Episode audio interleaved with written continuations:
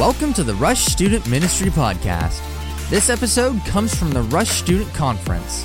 The following message was titled, Who Brings the Thunder? And was spoken by Adam Shaw. We hope and pray this message blesses your life. For more information about the Rush Student Conference, visit us at rush student conference dot com.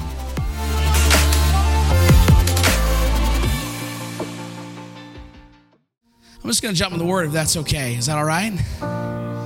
I love everybody. Hope you love me. Okay. All right, cool. Psalm twenty-nine.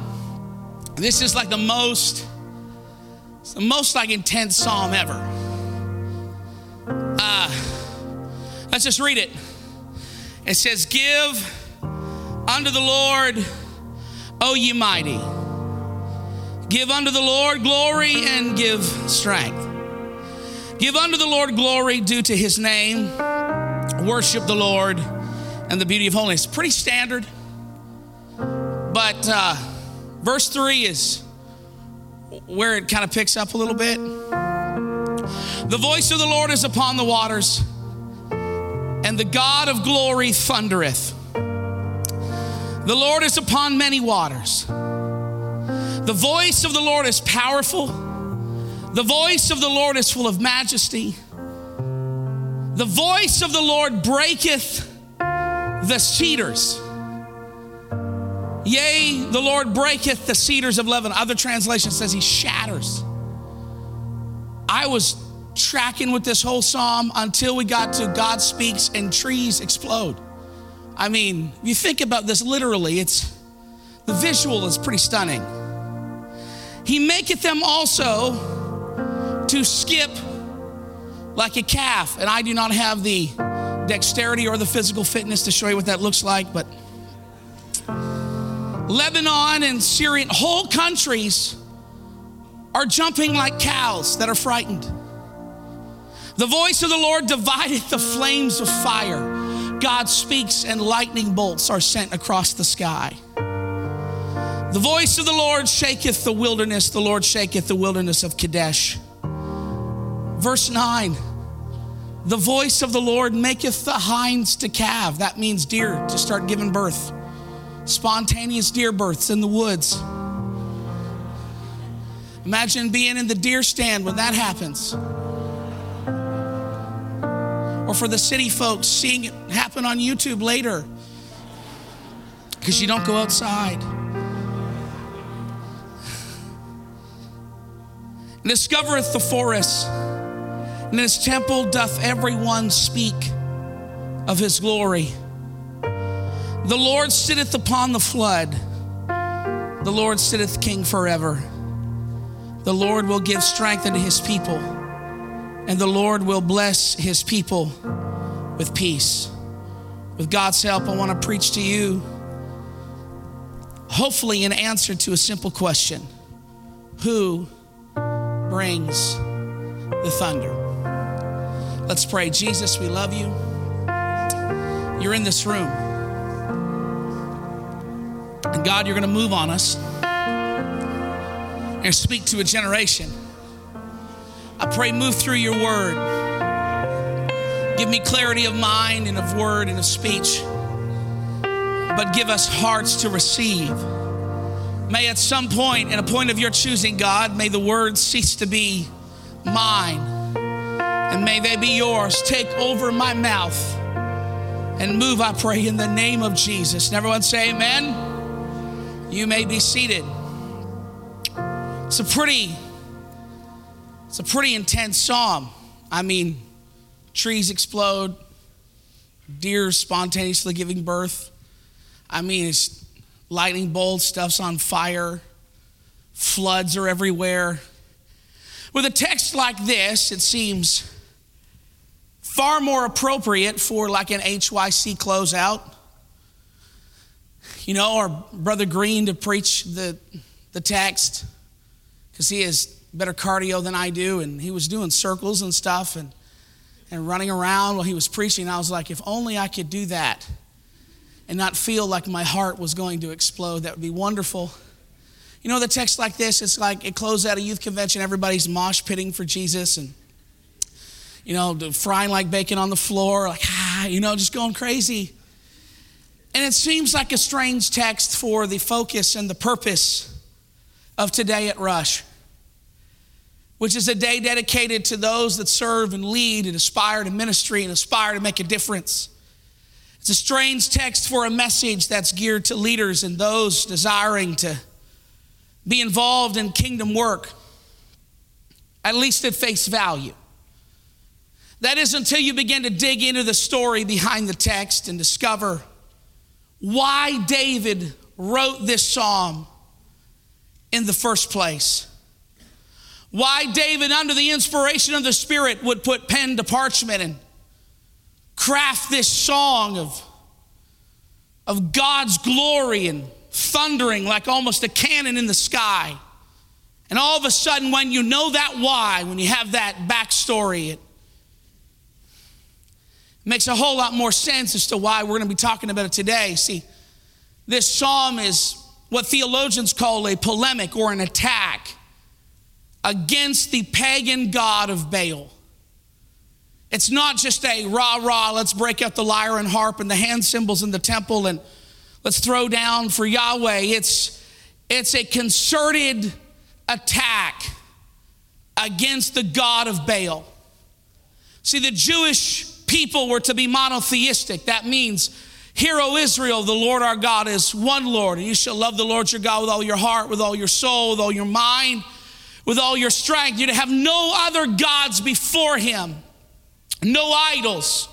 God says over and over again, I am the only God. I am the only one. I, besides me, there is nothing. There is no one else. And they were to look to God as the source of all life, the sustainer of everything, the creator of all, the one who had all power. But there was within their history a constant flirtation with Baal worship.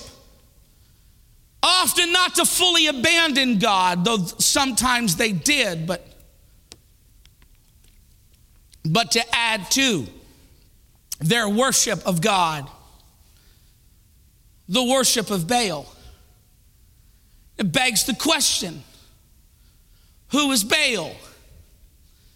Well, Baal is a Canaanite god. He was the Canaanite god of fertility. And Canaan was the land that God said to Abraham, I'm going to give this land to you and to your people. And it's the land that God led the children of Israel after four hundred years of Egypt to. And then it's that same land where he commanded them to drive out the inhabitants of the land and drive out the worship of all false idols. But we see throughout their history this sad, repetitious, this cycle, this, this cycle of failure and idolatry where Israel would worship the very culture they were called to dispossess, bowing at the altar of things they were supposed to drive out of the land. And here's what's crazy about Baal. Baal is always pictured as riding on clouds. He was the guy who brought the rain. He is pictured as the one who shows up when you hear the thunder clap in the sky, when you saw the lightning streak, or even at times strike the earth. It was said that that was Baal that brought the blessing and the lightning, the rain. Baal was the god of rain. He was the one who brought the blessing. He's the one that, it was the one whose presence kissed the earth and caused what was planted to grow. He's the one that brought the fruitfulness to the human efforts. In short, Baal was the false idol of growth. It seems so silly. You know, God's the maker of heaven and earth. Pillar of fire, pillar of cloud, all the prophets. I mean, Goliath getting knocked down, Philistines driven out. But Israel fell for it time and time and time and time again. They fell for this false idol of growth time and time and time again. because he felt more tangible and more real at times than God, I suppose. He felt like more tactile than God.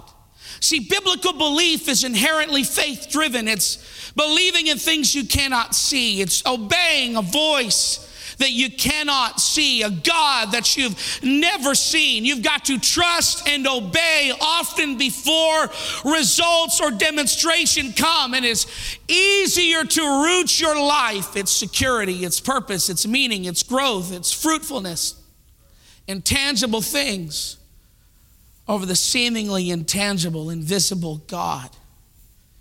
So in the face of cultural temptation and human desire for tangible objects to root and define life, David, under the inspiration of the Holy Spirit, he takes the imagery that was used to describe the work of this false god of growth and applies it exclusively to the God of heaven. He takes the words, the verbiage, the imagery that is used in the Canaanite text, that's used in the cultural literature to describe Baal, and he says, I want you to understand, Israel, that it is not Baal, it is not the God of growth, it's not this God of fertility. Only God can make the rain fall.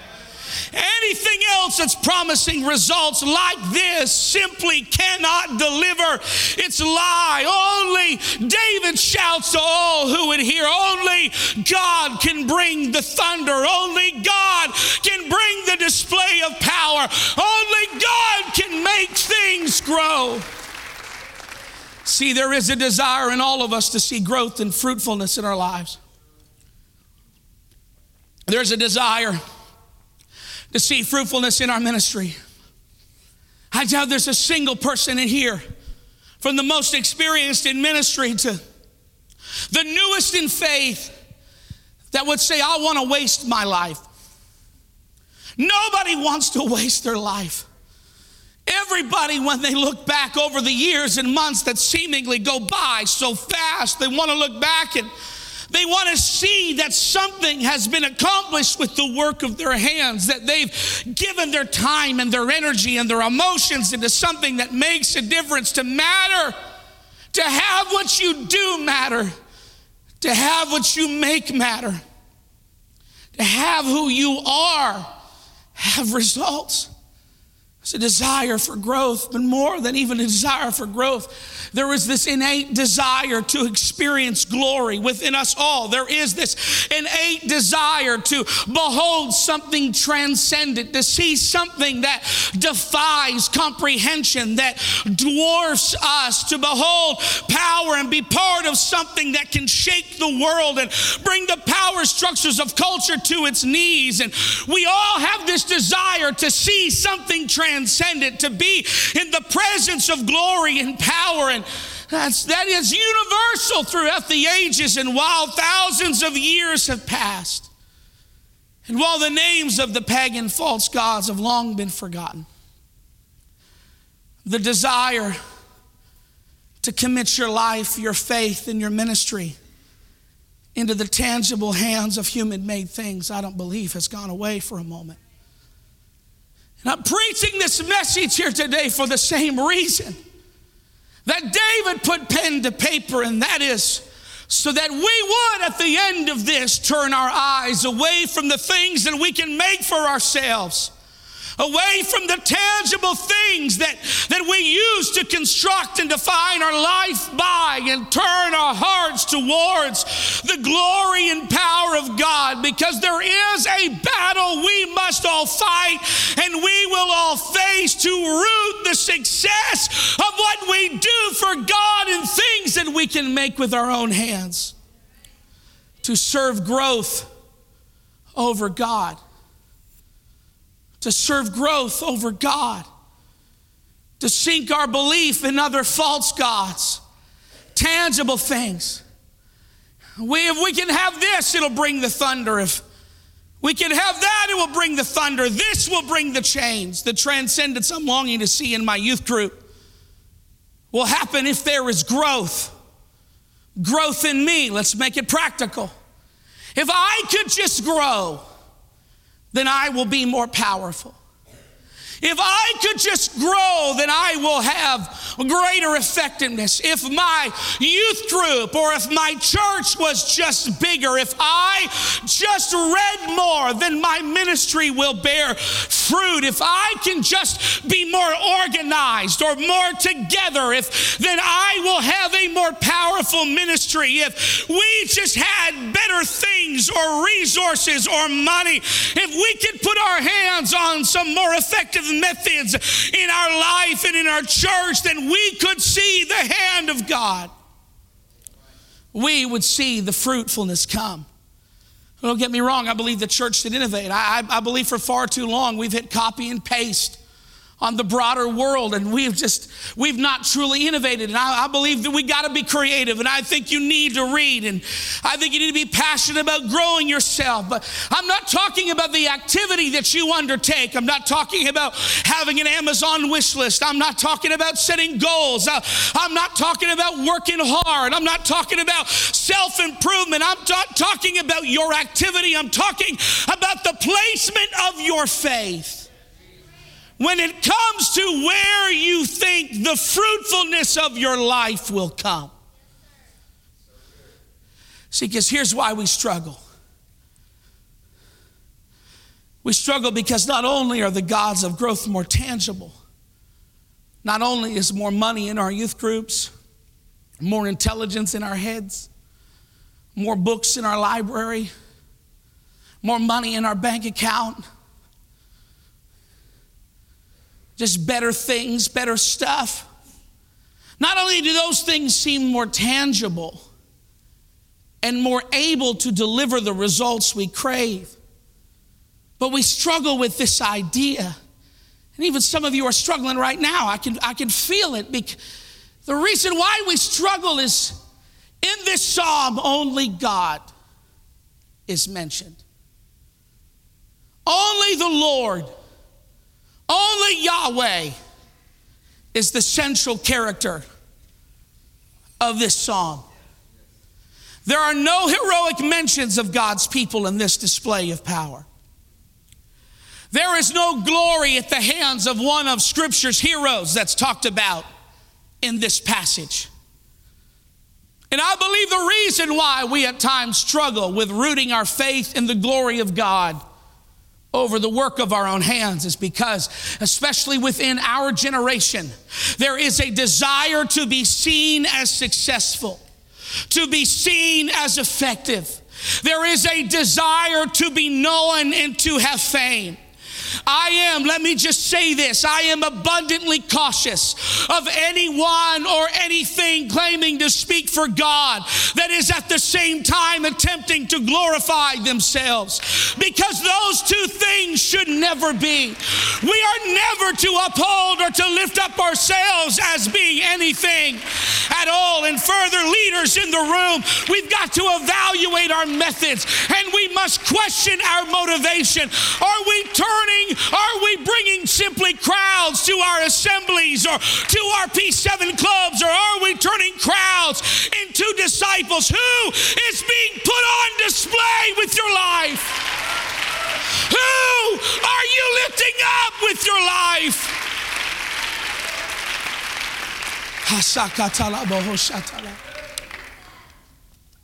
Is it your talents? Is it your abilities? So your ministry, your brand, or is it God? And just for free, you don't have to repost every compliment someone ever gives you of things you do for Jesus.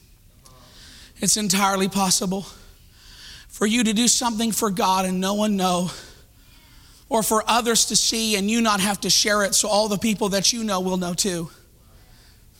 Right? You don't have to do that. We can just let God be glorified. We got to evaluate our methods. We've got to question our motivations. What are we doing with our life? Who is being put on display? Who are we holding up as the answer?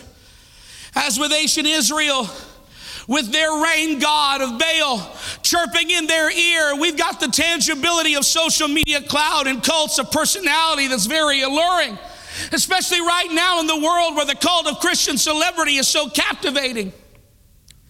Because you can be famous and have impact at the same time. You can be effective and also have a following about you at the same time.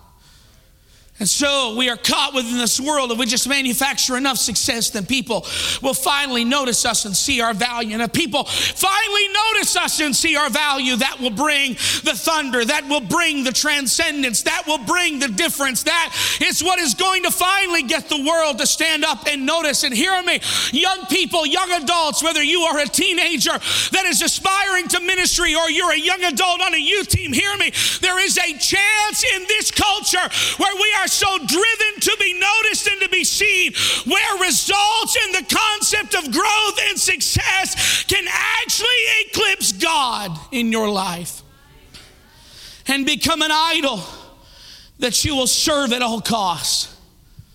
And so values and identity and theology and discipleship will serve as secondary to the idol of success that you can build in your life so that you are seen. But I have come to preach in the time that I have left here today, that if you want to see a thunderous move of God in your life, if you want to see the power of God move in your church, if you want to see the kind of power that arrests the attention of an entire school or community or college campus, there is no room for you to be high and lifted up. There is no room for you to be on display. There is no room for you to be noticed and recognized and celebratized and made into a hero of the culture. There is no room for you. There can only be one that is high and lifted up. Praise God. I am here to remind you of an old truth. Despite all of the compelling voices, despite all of the pressures from your culture and your family, despite the sophistication that I am thankful has arrived to our ministries and the blessing of our resources, I'm here to remind you of a very simple truth, that only God can bring the thunder. Only God can bring the transcendence and the awe and the power. The shock and awe of the apostolic church is the moving and the demonstration of the Holy Ghost. Let me make it real. Only God can make you grow. Only God can gift you into the person that you need to be. You need to read. You need to work. You need to plan. You need to study. You need to block your calendar. I do all of those things, but hear me. Only the Holy Spirit can gift you and turn you into the person that your community actually needs you to become.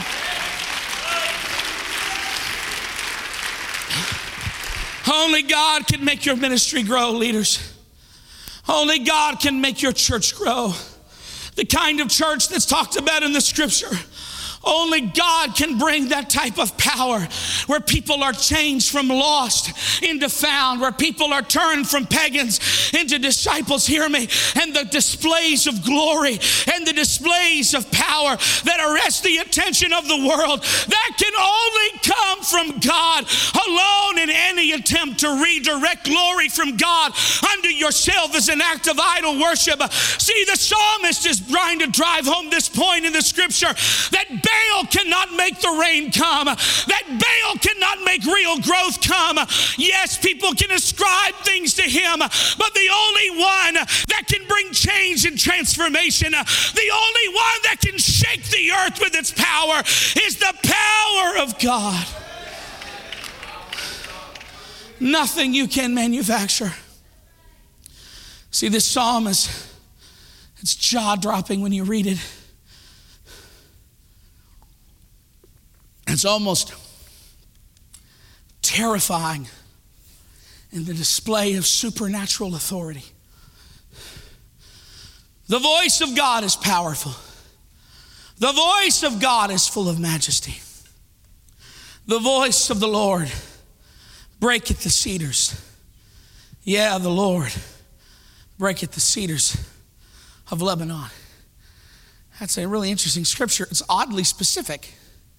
So it's like, why is this oddly specific?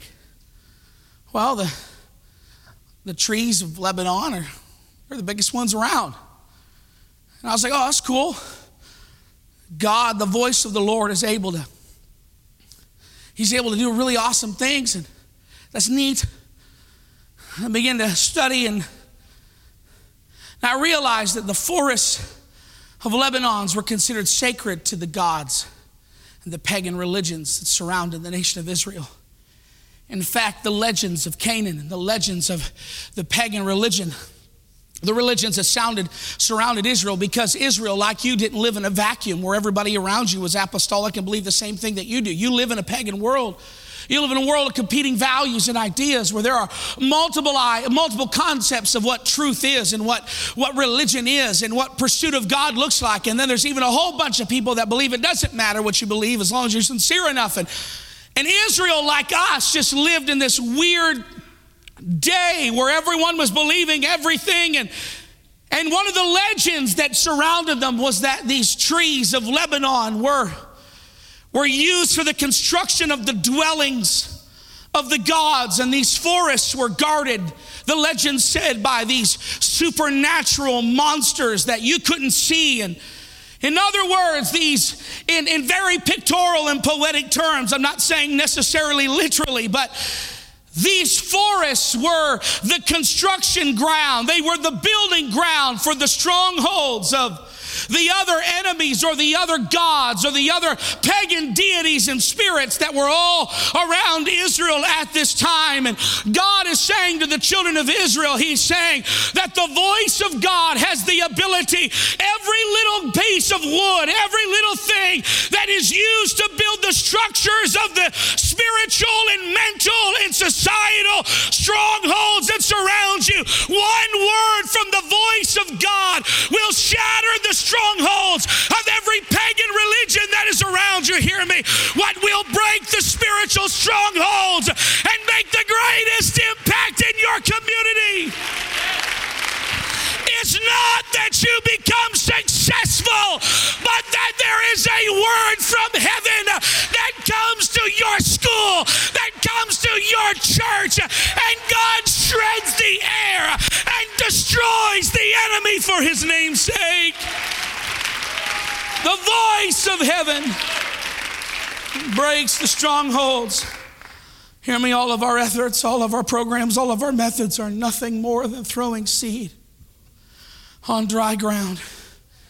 They're necessary, but they can't actually make anything grow.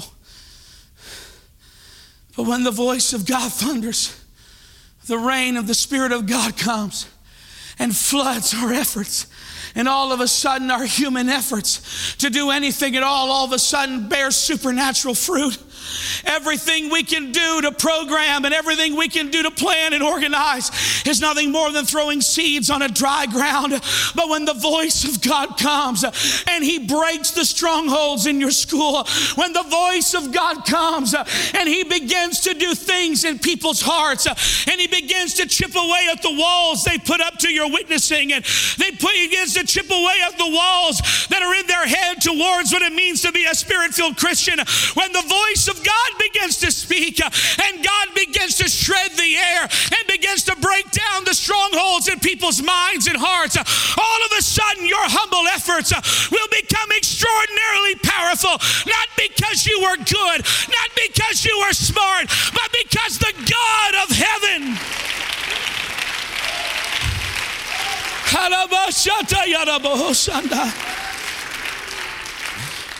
right now in Ontario. There's a seventeen-year-old young man who's been holding P seven clubs at his high school, like so many people in this room are, and he's had over thirty in attendance, which is which is a really a force to be reckoned with, considering that the rights that are granted people in the United States to assemble are not granted to Canadians. In fact, we are actively blocked and resisted by school authorities, but he's been having over thirty. But more than that, Ontario and our district has been holding our youth convention. You preached there, Brother Green, at a, at a very large, a very large church. And this building seats over three thousand people. It's a massive Pentecostal Assemblies of Canada um, uh, uh, organizational church. And um, but they, they, they have kind of drifted away from their Pentecostal moorings, and they certainly are not apostolic. But we don't know exactly how it happened, but we have been renting their building. And I saw on Facebook when I was when I was coming to the event here that Christian posted to his friends in a group or on a page for P seven people that are in Ontario. He asked for prayer because he is going back. A seventeen-year-old high school senior is going back to this church to preach for the third time this month, and they've asked him to come and preach once a month and into perpetuity. Hear me. He is a son of immigrants from the Philippines. English is not his first language, but because when God begins to move, he can use anybody. He will use anybody, and all of a sudden feeble human efforts will have power. Praise God. Praise God. See, when the voice of God thunders, the word on people's lips won't be, "Have you seen what has happened at this church?" The only name on their lips will be Jesus. See, when the voice of God thunders from heaven, no one will say, "Look what we've done." Everyone will say, "Look at what the Lord has done." You may be asking today, what part do I play? Musicians, please, please come. I'm going to hurry to a close. What part do we play? What part do I have in this thing, Adam, if my methods and if my efforts, if they don't bring the thunder, if they don't bring the change, and if I put too, if I put too much, if I put too much in them, then I, I may replace God for growth, and I chase an intangible thing that cannot produce spiritual transformation in me or in anybody I serve. It only comes from the Lord. It only comes from God. Well, what can I do at all? Because I still have this innate longing that you identified at the beginning of your message. I still have this innate longing to matter. I still want to make a difference. I still want to behold God's power. In fact, everything you said that God could do, his voice can redeem, his voice can break strongholds, his voice can turn hearts around, his voice can open doors up for high school seniors to preach in mega churches in non-Christian countries, because God is that powerful and only he can bring the thunder. So what do I do?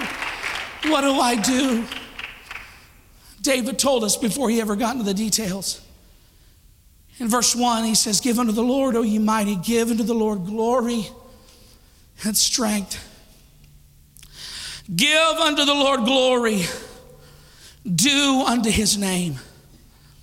Worship the Lord in the beauty of holiness.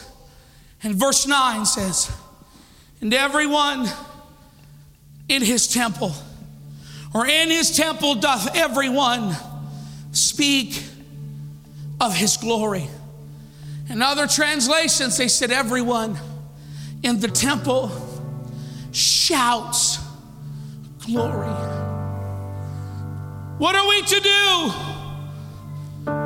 We're to give him our strength. That means you're to work harder than you've ever worked. But more importantly, this repetitive phrase of give God glory, I mean, how can you give anyone glory that can speak and shatter the biggest trees that anyone has ever seen? How do you do that? I believe David was trying to redirect hearts and minds,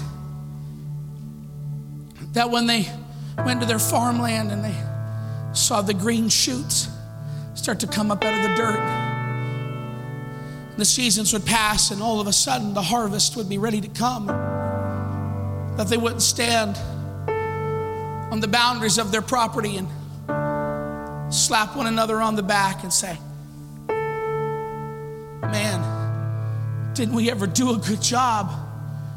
I mean, we were up before the sun was up, and you've worked harder than you've ever worked, and I know I've worked harder than I've ever worked. Look, look at what we did together." David was trying to get people to not do that, so that when the rain would come and it would fall on the ground and The crops would grow and the lightning would streak across the sky. And despite the fact they had been working twelve hours a day, sun up to sundown to reap a harvest, as they would sit around the dinner table and they would recount the stories of how much they had been able to get from the land, they would not applaud themselves. They would not speak of their efforts, but they would give God the glory and the credit. What can we do beyond our efforts and our discipline and our passion? It's simply to get to a place in our life where any fruit that is born from our ministry, any souls that are discipled, any growth in our churches, any people that have been reached, we get to a place where we accept no credit for anything that happens and say, God, all the glory goes to you. I don't care how long you've worked. I don't care how much you've created. Everything that's in your hands is His. Uh,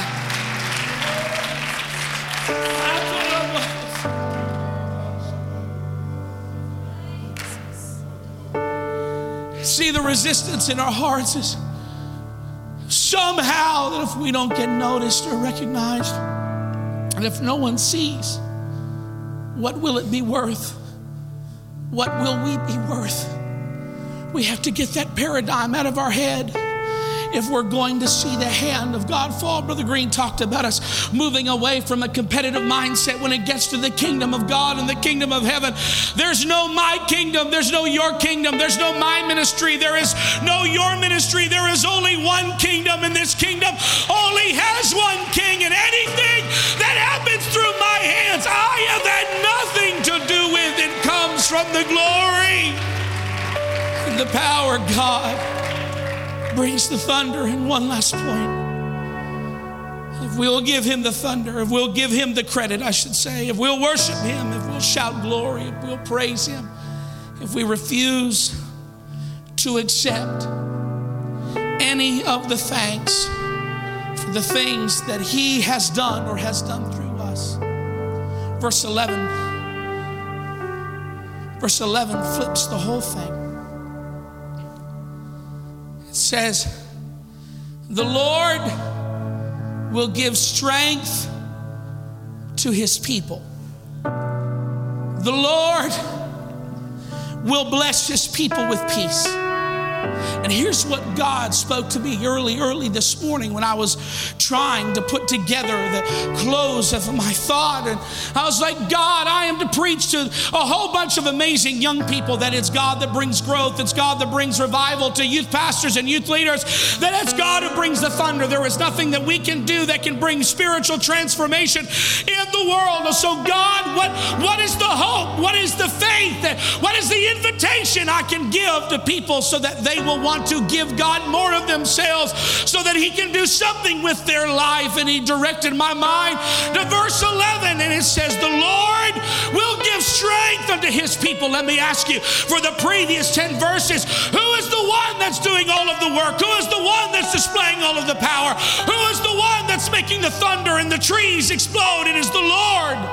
And God spoke to my heart and said, if my people can never get to the place where they don't matter in their own eyes anymore, where they are no longer willing to prove themselves to the world, if they don't care who sees or who notices, they just want His power to be on display. God told me to tell you that He will share some of His power with you. And God directed me to the book of Mark, where Jesus says, if you'll have faith as of the size, the size of a grain of mustard seed, that you would speak to the mountain, the mountain that in twenty-nine He spoke to and made move, that you can speak to the mountain and say, be cast into the sea. When you keep God in proper place, God will take some stand all over this room. God will take the power that he uses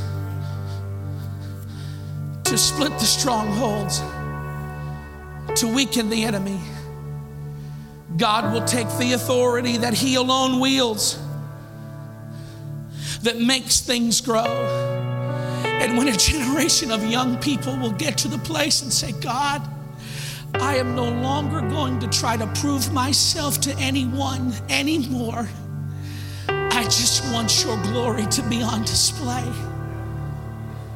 That's when God will start moving. And he'll grab high school seniors and he will say, let me open up doors so you can speak in some of the largest church buildings in southwestern Ontario. He'll take college students and you'll fill your mouth with prophetic words and you'll speak on your campus, and God will do things. There are people right now, there are teenagers in my home district that you will never ever know their name, but they are filling their high school classrooms, they are filling their high school gymnasiums, they are preaching in non-apostolic churches because they've gotten to the place that says, I don't care who sees, who knows, God, you bring the thunder. When you get to that place, that's when God will take the authority that he holds in heaven and he'll drop it into your hands.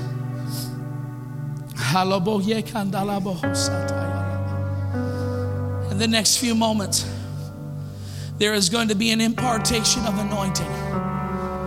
There's going to be an impartation of power that is going to come and settle over your life. In a few moments, God is going to drop authority into you that you have never had and never held in your life. And God is going to use you to do things that when everyone sees what happens, they will say, look what the Lord has done. In a few moments, that will happen. But I feel in the spirit that that moment is not right yet. What has to happen right now in this room is there has to be a rending of our heart, a repentance in our soul, where we are willing to lose ourselves and we are willing to lose our identity and we are willing to no longer matter. And after we have prayed, I want you to hear me, after we have prayed, there is going to come an authority that will come into this room and come into your life unlike you have ever seen before. And God will do great wonders. But right now in this room, we've got to get rid of every last little bit of resistance to be seen. Every last bit of faith that we have in ourselves, our talents, our abilities. This is what God has been leading my life through over the past few weeks. I wonder if we could bow our heads right now. We're going to open this altar in a moment, but right now where you're seated, I want you to begin to talk to God.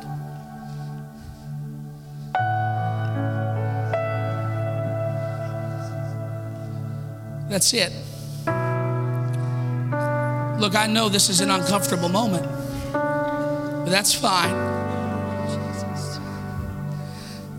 That's fine. We're butting up against the greatest hindrance to God using us in this generation.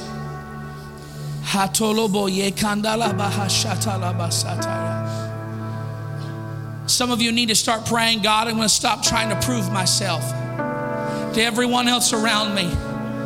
Some of you need to start saying, God, I'm going to stop trying to get on the platform so that people can finally see my value. And I'm going to let you just do whatever you want with my life.